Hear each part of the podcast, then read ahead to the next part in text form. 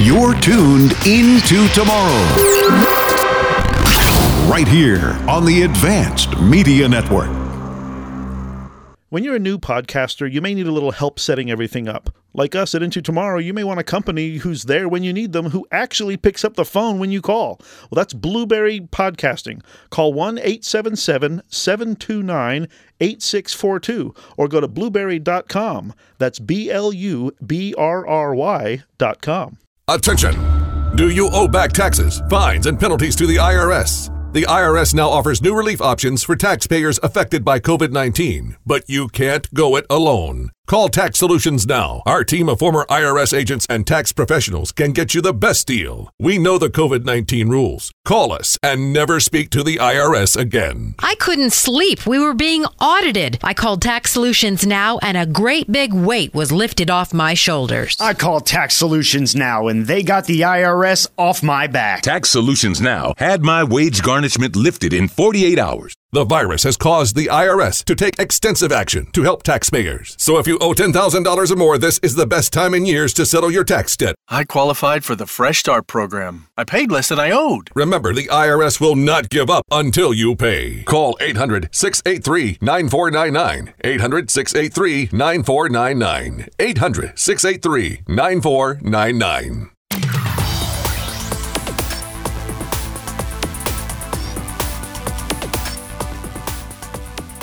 Yet another fun interview from the Human Touch exhibit here in Las Vegas this week. You know, they're always telling us be your best and feel your best. And when you see the videos of all the radio interviews this week and over the next several weeks, be sure to come by into tomorrow.com and check it all out because God bless you, Chris. He's behind the camera sneezing. And, uh, and you'll see the cool massage chairs and the long line of people waiting to be relaxed. And we're not even at the end of, of a day here. Day two in uh, the Human Touch exhibit for this particular show and their wellness solutions. A lot of things going on. This portion of the special Into Tomorrow broadcast from CES brought to you by Familink, a modern digital photo frame that comes preloaded with a 4G SIM card for easy photo sharing. Check out familink.io. By Brondell, bringing you healthy home products with industry leading technologies. Visit brondell.com. And by Schneider Electric, the leader in smart, sustainable home energy management. Check out se.com. But we came across a payment network for cars that eliminates the need for physical credit cards and enables vehicles to connect directly to merchants.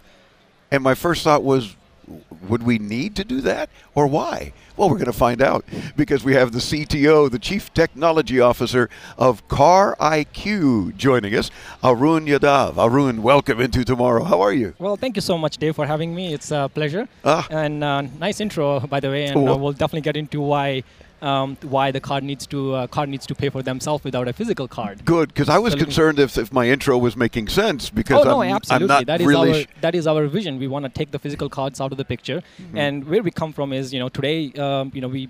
Uh, it's not just a dream, you know. The cars are going to drive for themselves, and so the question is, if the cars are driving for themselves, why can't they pay for themselves, right? oh, I like that Uh, idea. Yeah. Exactly right, and so you know it's a much better uh, solution in terms of customer experience, uh, better transactional security, um, and in the end, it gives better control to the user as well as the uh, car uh, manufacturers. So I'm envisioning, tell me if I'm on the, the right uh, target here or not, that, for example, I pull up to a gas pump. Yep. And the car communicates somehow with the system and pays for its own gas, which of course I'm paying for, but I mean, it handles the transaction. Is that kind of where we're going with this? or- Yeah. So imagine, let's say you you know you you buy a Rivian truck, right? Um, and today, you know, you pay for subscription for um, you know heating and you know CarPlay and other services. Um, we allow OEMs to enable banking for that vehicle as a subscription, uh, for example, right? And so uh, when the car comes out of the production line or you buy it, uh, and after the purchase, a car can have its own bank account. And once that car has the bank account, it has a universal access to every merchant on our marketplace. So if you have a Rivian truck, you're driving to you know Death Valley, and you come across a uh, charge point uh, in between. You can just uh, uh, plug in and charge and drive away, and the car basically takes care of activating that pump or uh, the charge station for you and uh, settling the payment behind the scene. So now the, I don't have to worry about my car going shopping on its own, right? Well, and paying for whatever. well, you know, maybe one day. Uh, Ah. My daughter, you know, when, when I joined Car IQ, um, she's seven, and uh, she was like, "Dad, so what do you do?" And I was like, uh, "Honey, my, you know, uh, I make my car pay for itself." And the next question she asked, like, "So can we go to uh, ATM and get some money out?" Yeah, So, yeah, You exactly. know, you never know, right? You think that Uh, way, and and one of the thoughts I, I wondered about was the car paying for itself. Does that mean it makes its own car payment?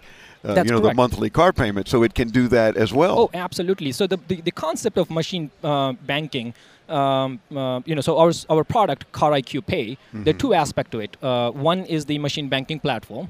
Uh, and that is completely, you know, it's a patented, a new technology that, as uh, you know, no one has, uh, you know, uh, implemented in the past.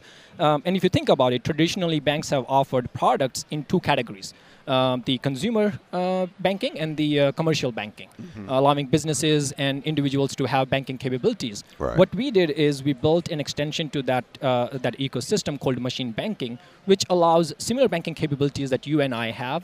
Uh, for the machines uh, such as vehicles, Wow. and in the past it was uh, not feasible, mostly because of you know banks didn't trust these vehicles, right? Uh, but we built a know your machine process uh, that allows us to consume the sensor data uh, from the vehicles, uh, process them against our AI and ML models to give them a a behavioral profile and a trusted identity. And that's why banks now allow us to start activating uh, banking uh, um, uh, capabilities for these cars. Wow. I mean, it just sounds weird to think in terms of, uh, oh, we'll pay that with my car's account. Yeah, it like, is- well, how do you do that? Well, car, car IQ, right? Yeah. But now that brings to to mind. Uh, I always hear my audience in my head. You know, ask them about this. You know, privacy. Uh, Yes. What kind of an issue are we dealing with there? Well, so you know, when we were building our uh, uh, consumer solution, um, there were two requirements that drove majority of our technical discussions and uh, the architecture of the stack.